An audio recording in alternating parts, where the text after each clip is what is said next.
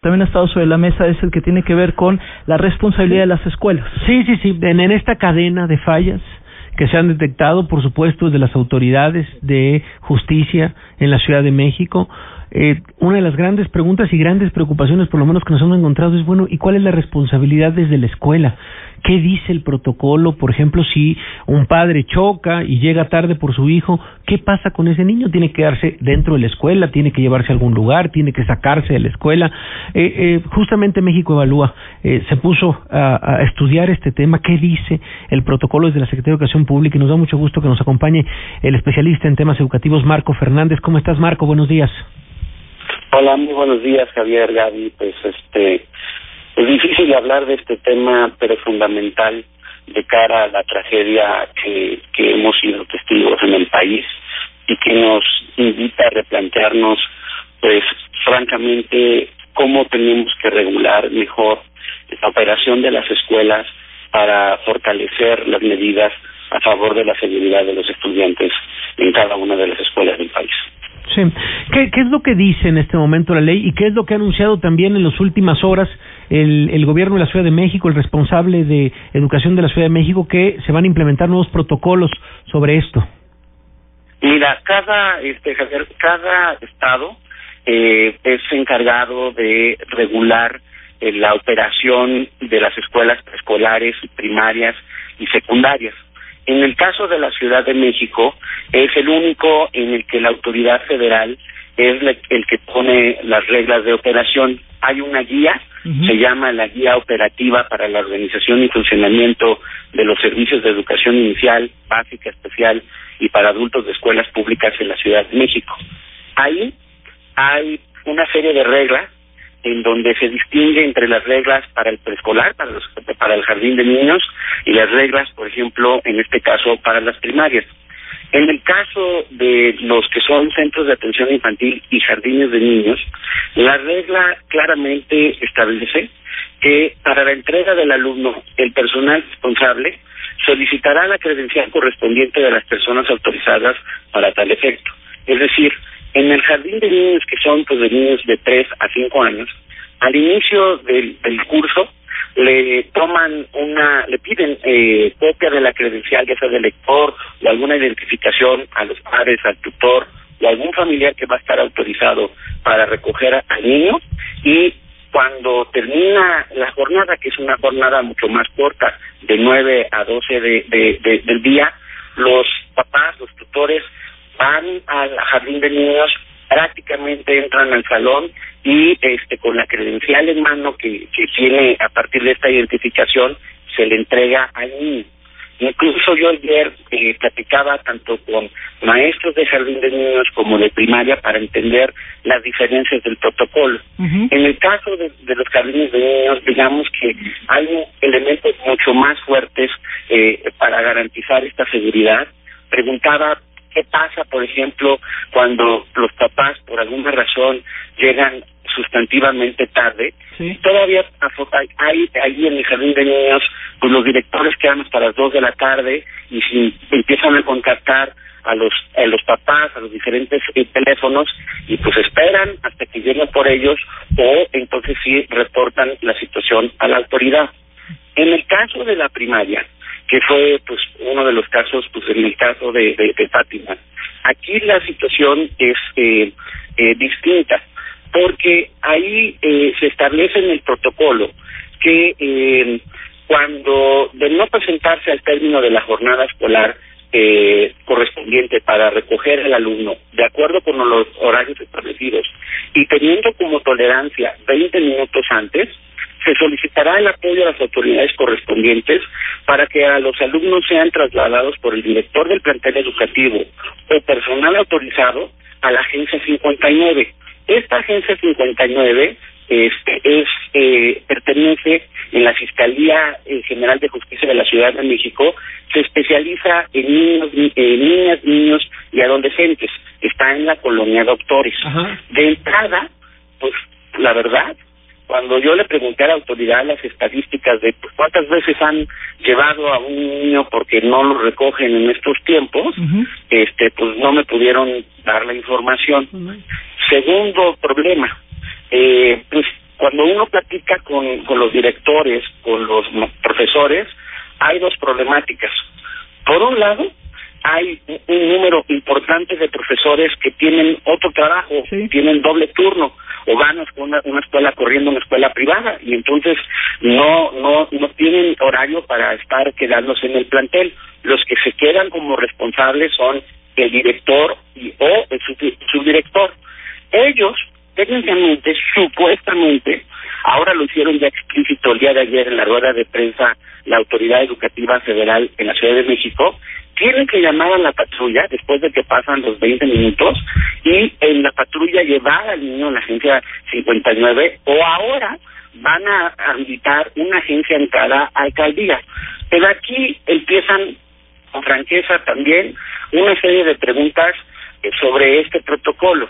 La primera es, hay cientos de niños que van a una primaria relativamente cercana a su casa y que se regresan caminando solos. Sí, es cierto. O sea, no es como que sea cierto que en todos los planteles está un lugar donde están esperando a los papás. Máxime que pues la cultura laboral mexicana lamentablemente no es que le den permiso a los papás para, déjenme tantito, ahorita voy a salir a recoger a mi niño.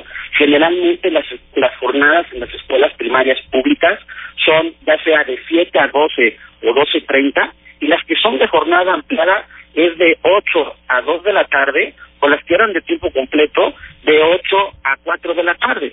Pero en esos horarios, muchos papás no pueden ir a recoger a sus hijos y pues firman un permiso para que puedan ir salir sus hijos de regreso a su casa o a casa de algún familiar.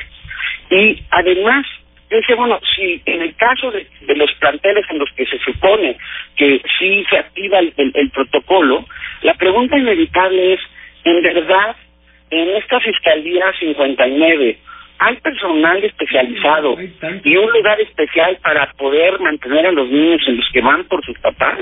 Se ponen de acuerdo con el DIF, que es una instancia fundamental para apoyar en este asunto, o no. ¿Qué pasa si, por ejemplo, porque me referían casos los maestros ayer que entrevistaba maestros, de que hubo en una ocasión, por ejemplo, que estaban tratando de pedir el apoyo del DIF, pero ya no eran horas laborales, ya estábamos hablando de 5:30 de la tarde y ya no había quien los apoyara. Entonces, perdón que me extienda, pero cuando empiezo yo a observar el protocolo de funcionamiento para garantizar la seguridad de las escuelas, pues con franqueza, pues yo veo que por muchos lados hace agua.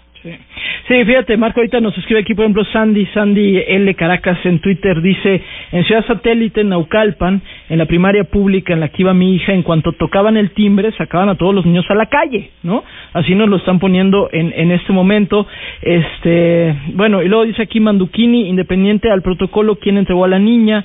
Debe haber un responsable del lado de la escuela, pero esto en caso de que se entregue. Aquí lo que pasa es que lo que nos estás diciendo ya en primaria, otra cosa es en preescolar, pero ya en primaria no está este asunto de que entregan a los niños, sino los niños salen. Exactamente, o sea, no es que los entreguen, porque yo insistí, o sea, viendo el protocolo y pues platicando con la realidad, viendo con maestros que tienen que asumir estas responsabilidades, pues ellos me compartían, dicen, bueno, perdónenme, pero acaba la jornada y los niños salen del plantel. En algunos planteles se organizan los padres de familia en coordinación con los directores, y algunos están ahí para resguardar a los niños, pero esto es ad hoc, no es como que haya una política sistematizada. Incluso ayer cuando yo escuchaba a la jefa de gobierno diciendo que bueno, que ahora además van a prometer que va a haber cámaras de seguridad en todas las escuelas primarias y preescolares de públicas de la ciudad, pues yo hice la pregunta básica, oigan, a ver, estamos hablando de un universo de 1026 preescolares y 1937 primarias, ¿cuántas de esas tienen cámara de seguridad? Sí, claro. Otra vez no me lo pudieron responder. No.